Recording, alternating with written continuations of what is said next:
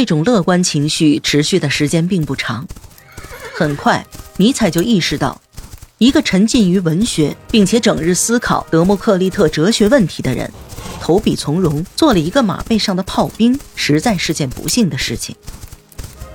尼采对于自己受奴役的处境感到悲哀，但他最终从这种痛苦的生活中挣脱了出来。他从马背上摔下来，肋部受了伤。虽然伤痛折磨着他，但他却因祸得福，又有了闲暇，可以进行一生中最喜欢的研究和思考。他连续卧床一个月，一直躺到了美丽的五宿节。节日的来临使他开始变得焦躁不安了，他甚至开始怀念起操练时的自由生活。他给格斯道夫写信时这样说。我以前可是经常在险峻的道路上骑行啊。为了减轻自己的烦躁，他开始研究西蒙尼德斯的诗作《达那厄的哀诉》。在短期的工作中，他修正了原文中带有疑问的词语，并且将研究成果以信件的形式寄给了里奇尔。信是这样写的：从学生时代起，这首描写达那厄的美丽诗歌就深深埋在了我的心里。这些旋律令人难以忘怀。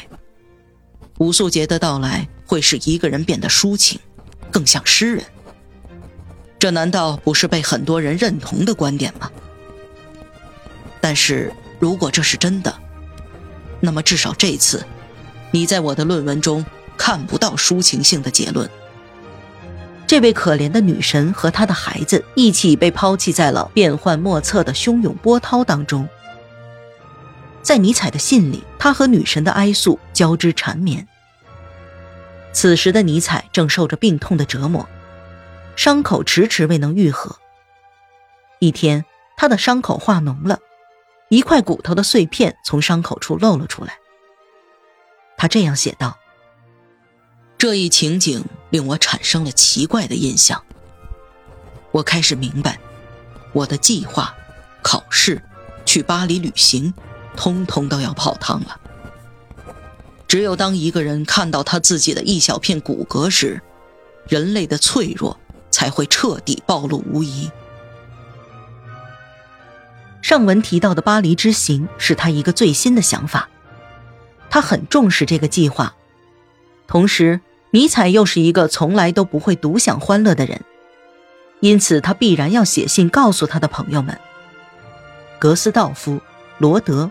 克莱默保尔和罗门特，他对他们写道：“当我们毕业时，我们一块去巴黎过冬吧。在那里，我们可以忘掉学业，我们也可以不再卖弄我们的学问。让我们见识一下康康舞和绿色的苦艾酒吧，我们可以好好品尝它。让我们去巴黎，像兄弟一样的生活，漫步在林荫大道上吧。”让我们作为德国青年的代表到那里去吧。我们不会虚度光阴，我们会不时的给报纸投点小短文，向世界披露巴黎的异闻趣事。经过一年半载或是两年，我们将再次回来参加毕业考试。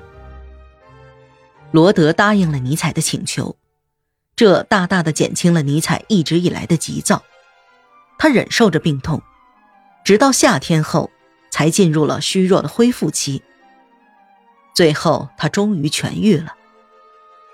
十月初，尼采在瑙姆堡无法享受到音乐、社交、交谈、剧院等文化活动，文化生活的极度缺乏使他重返了莱比锡。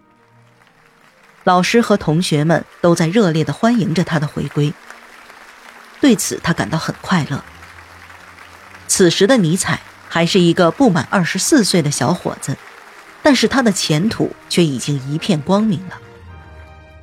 柏林一家重要的评论杂志向他约稿，他们想要一些历史研究方面的论文。尼采接受了邀请，同时莱比锡一家音乐评论杂志也发出了邀请，想邀请尼采做编辑。但是尼采最终还是拒绝了他们的再三请求。在此期间。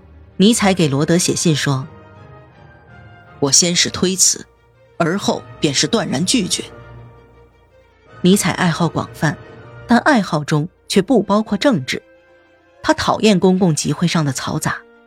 他说：“我坚决不做一个愚蠢的政治家。”格斯道夫告知尼采一些有关议会在柏林的阴谋。对此，尼采立即回信道：“我十分震惊。对于这些事情，我既不能很好的理解，也完全不能够接受。除非我不再属于人民这个阶层，可以分别考虑某个当权者所做的事情。俾斯麦总是能给我带来巨大的满足。他的论文就像是高度酒，能带来强烈的快感。”每次我总是把酒含在嘴里，尽量让自己不要咽得太快，从而尽可能的延长酒所带来的快感。对于你告诉我的他的对手们的阴谋，那实在是太容易猜到了，因为任何低级、狭隘、偏执和有限的事物都必然会反对这样高昂的天性，并同他做殊死的斗争。